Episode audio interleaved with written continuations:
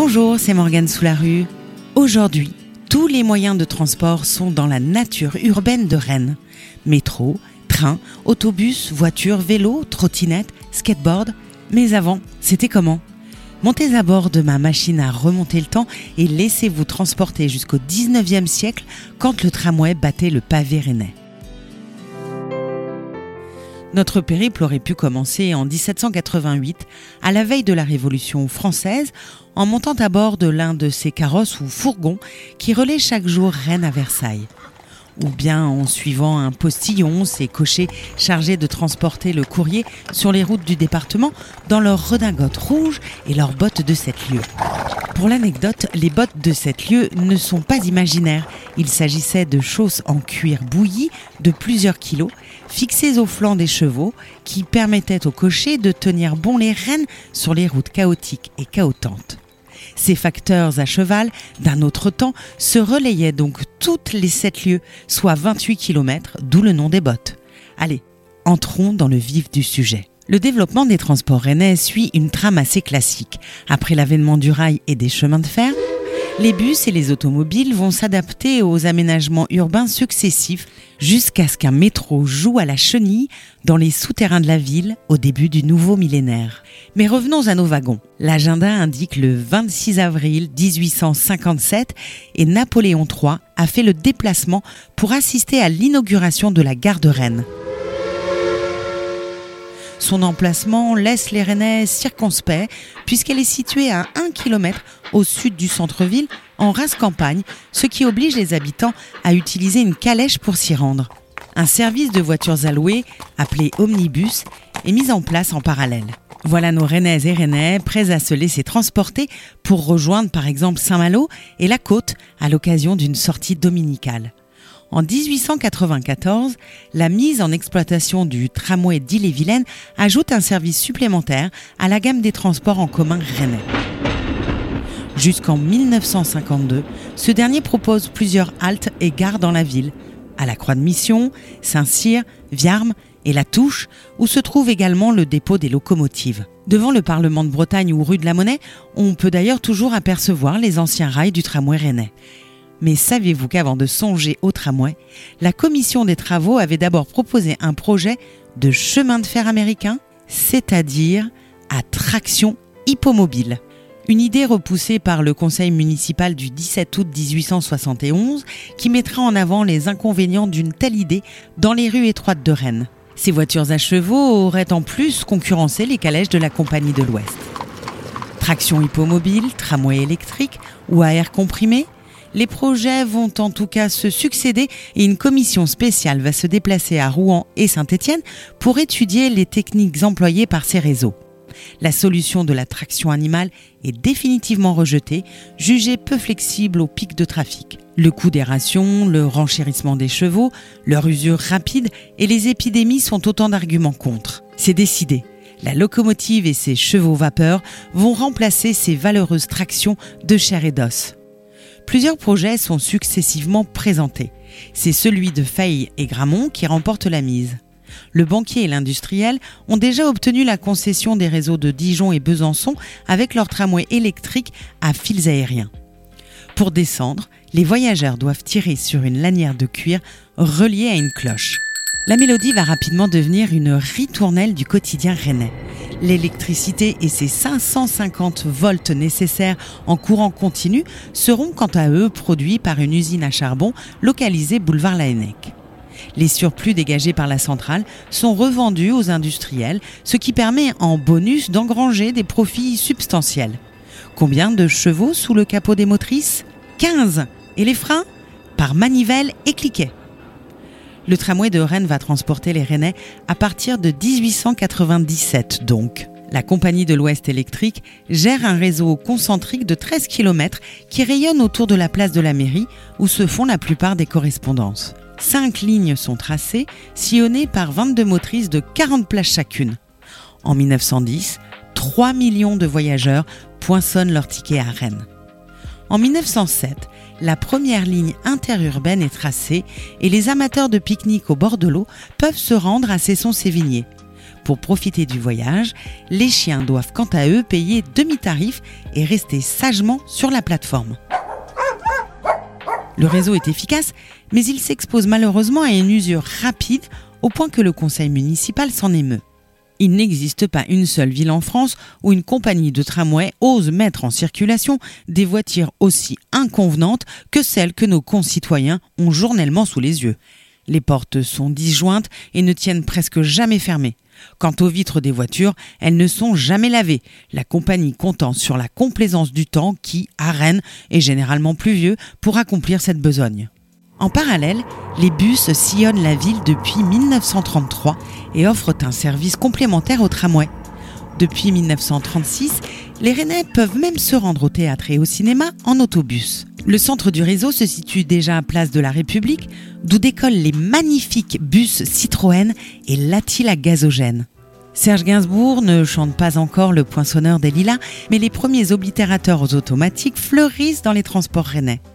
Au carrefour de la technologie, de l'urbanisme et du vivre ensemble, les transports en commun rennais racontent la vie quotidienne dans la ville et ne vont pas cesser d'évoluer jusqu'à aujourd'hui. Petite parenthèse à l'attention des amateurs de trains volants.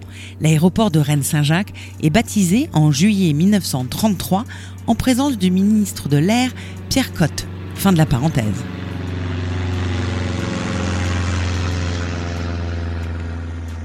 En 1952, le cœur du tram rennais cesse de battre pour laisser la place à des bus nouvelle génération. La compagnie des transports urbains rennais développe le réseau de lignes qui dessert certains quartiers jusqu'alors délaissés comme la rue de Nantes, Sainte-Thérèse, puis avec l'exode rural d'après-guerre, Clenay, les Champs-Manceaux, Villejean ou encore la ZUP Sud. En mars 1972, les transports urbains rennais laissent la place au service des transports de l'agglomération rennaise. Une star est née et à partir de 1975, la tarification des voyages par section est remplacée par le ticket horaire. Et ensuite, me demanderez-vous? Les nouvelles lignes et les innovations se succèdent. Chartres de Bretagne est desservie à partir de 1973, Saint-Grégoire et Champy un an plus tard. Le Star tisse sa toile et les passagers peuvent désormais actionner les portes par simple bouton pressoir. Magique le Star teste par ailleurs un appareil de vente de tickets embarqués, mais l'essai n'est pas concluant. Les années 70 voient également l'apparition des couloirs de bus et des premiers autocars articulés, sans oublier le service de nuit qui permet aux étudiants de Villejean de rejoindre le campus depuis la gare le dimanche soir. La rocade fait quant à elle le tour de Rennes depuis juin 1999, date d'achèvement du dernier tronçon. Il aura fallu un peu plus de 30 ans de travaux pour que cette boucle soit bouclée, puisque le projet de la rocade avait été commencé en 1968. Et puis, il y a le train. En 1992, l'architecte Lebert imagine le réaménagement de la gare de Rennes pour la mise en service du TGV Atlantique. La gare est alors devenue bien trop petite pour faire face à sa fréquentation. Vous ne le savez peut-être pas, mais à l'époque, un énorme blocos de la Seconde Guerre mondiale se trouve sur la place de la gare. Il devait être utilisé pour permettre une liaison piétonne avec le boulevard Magenta, mais va finalement être dynamité. C'est également à cette époque que la gare routière, située à l'actuel emplacement des Champs Libres, est déplacée pour venir s'accoler à la gare. Nous sommes alors en 1995 et le projet du futur métro anime déjà les profondeurs de la ville. L'an 2000 approche à grands pas et le réchauffement climatique conduit les services de la ville à promouvoir les modes de transport doux, même individuels. Un dispositif de location de vélos est mis en place. Le 6 juin 1998, les Smart Bikes débarquent et sillonnent la ville au gré de 25 stations, 24 heures sur 24 et 7 jours sur 7. Pour pouvoir accéder au service, les Rennais doivent au préalable se procurer une carte à puce délivrée gratuitement. La société Keolis prend le relais en juin 2009 avec le Vélo Star, récemment renommé Star le vélo. 1285 deux roues sont dès lors répartis dans 81 stations. Sésame très connue des voyageurs, la carte Corrigo fait quant à elle son arrivée en septembre 2009.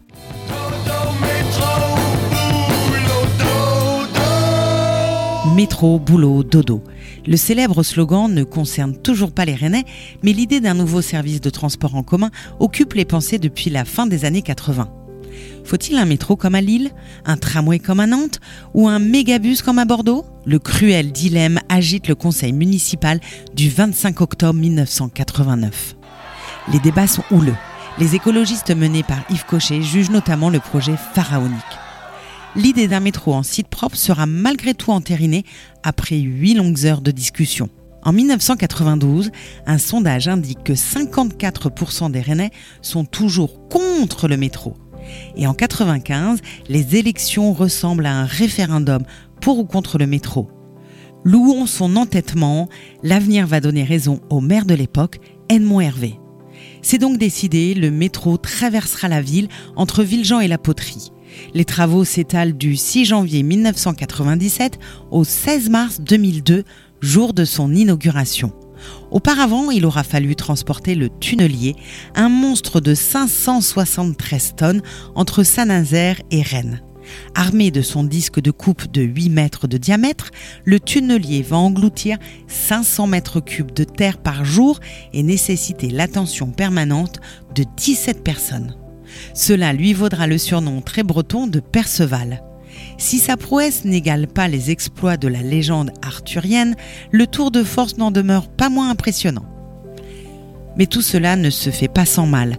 Neuf effondrements sont recensés entre 98 et 99. Car il faut bien l'avouer, le sous-sol rennais est un gruyère, ce qui est essentiellement dû à la proximité de l'ancien lit de la Vilaine et aux cratères provoqués par les bombes de la Seconde Guerre mondiale. Mais tout cela n'empêchera pas l'underground rennais de transporter les habitants. Le succès du métro dépasse toutes les espérances. On prévoyait 73 000 voyages quotidiens, ce sera presque le double. Et à partir de 2012, la fréquence des rames augmente. Les Rennais ont désormais rendez-vous avec leurs moyens de transport préférés toutes les 90 secondes. Face à la popularité de la ligne A, le tracé d'une deuxième ligne est étudié à partir de 2007. 14 km reliant le nord-est au sud-ouest, des Longchamps à Clenay. Le métro s'arrêtera à 15 stations et assurera la correspondance avec la ligne A aux arrêts Sainte-Anne et Gare. La pandémie et des problèmes techniques vont retarder l'inauguration qui était prévue à la base en 2018. La mise en service de la ligne B va finalement être effective le 20 septembre 2022. Pendant ce temps-là, la LGV met Paris à 1h27 de Rennes à partir de 2017, soit un gain de 37 minutes. Est-ce un progrès? Pas forcément à en croire l'ancien maire Edmond Hervé, qui se souvient que nombre de décisions importantes furent prises au cours de longues réunions improvisées dans le Rennes-Paris du matin. Quoi qu'il en soit, la LGV raccourcit les distances. Lyon est désormais à 3h50, Lille à 3h20 et Bruxelles à 4h. La gare est bien sûr réaménagée et un quartier d'affaires baptisé Euro-Rennes sort de terre. Effet notable de la mise en service de la ligne B, le désengorgement de la place de la République avec 22% de trafic en moins.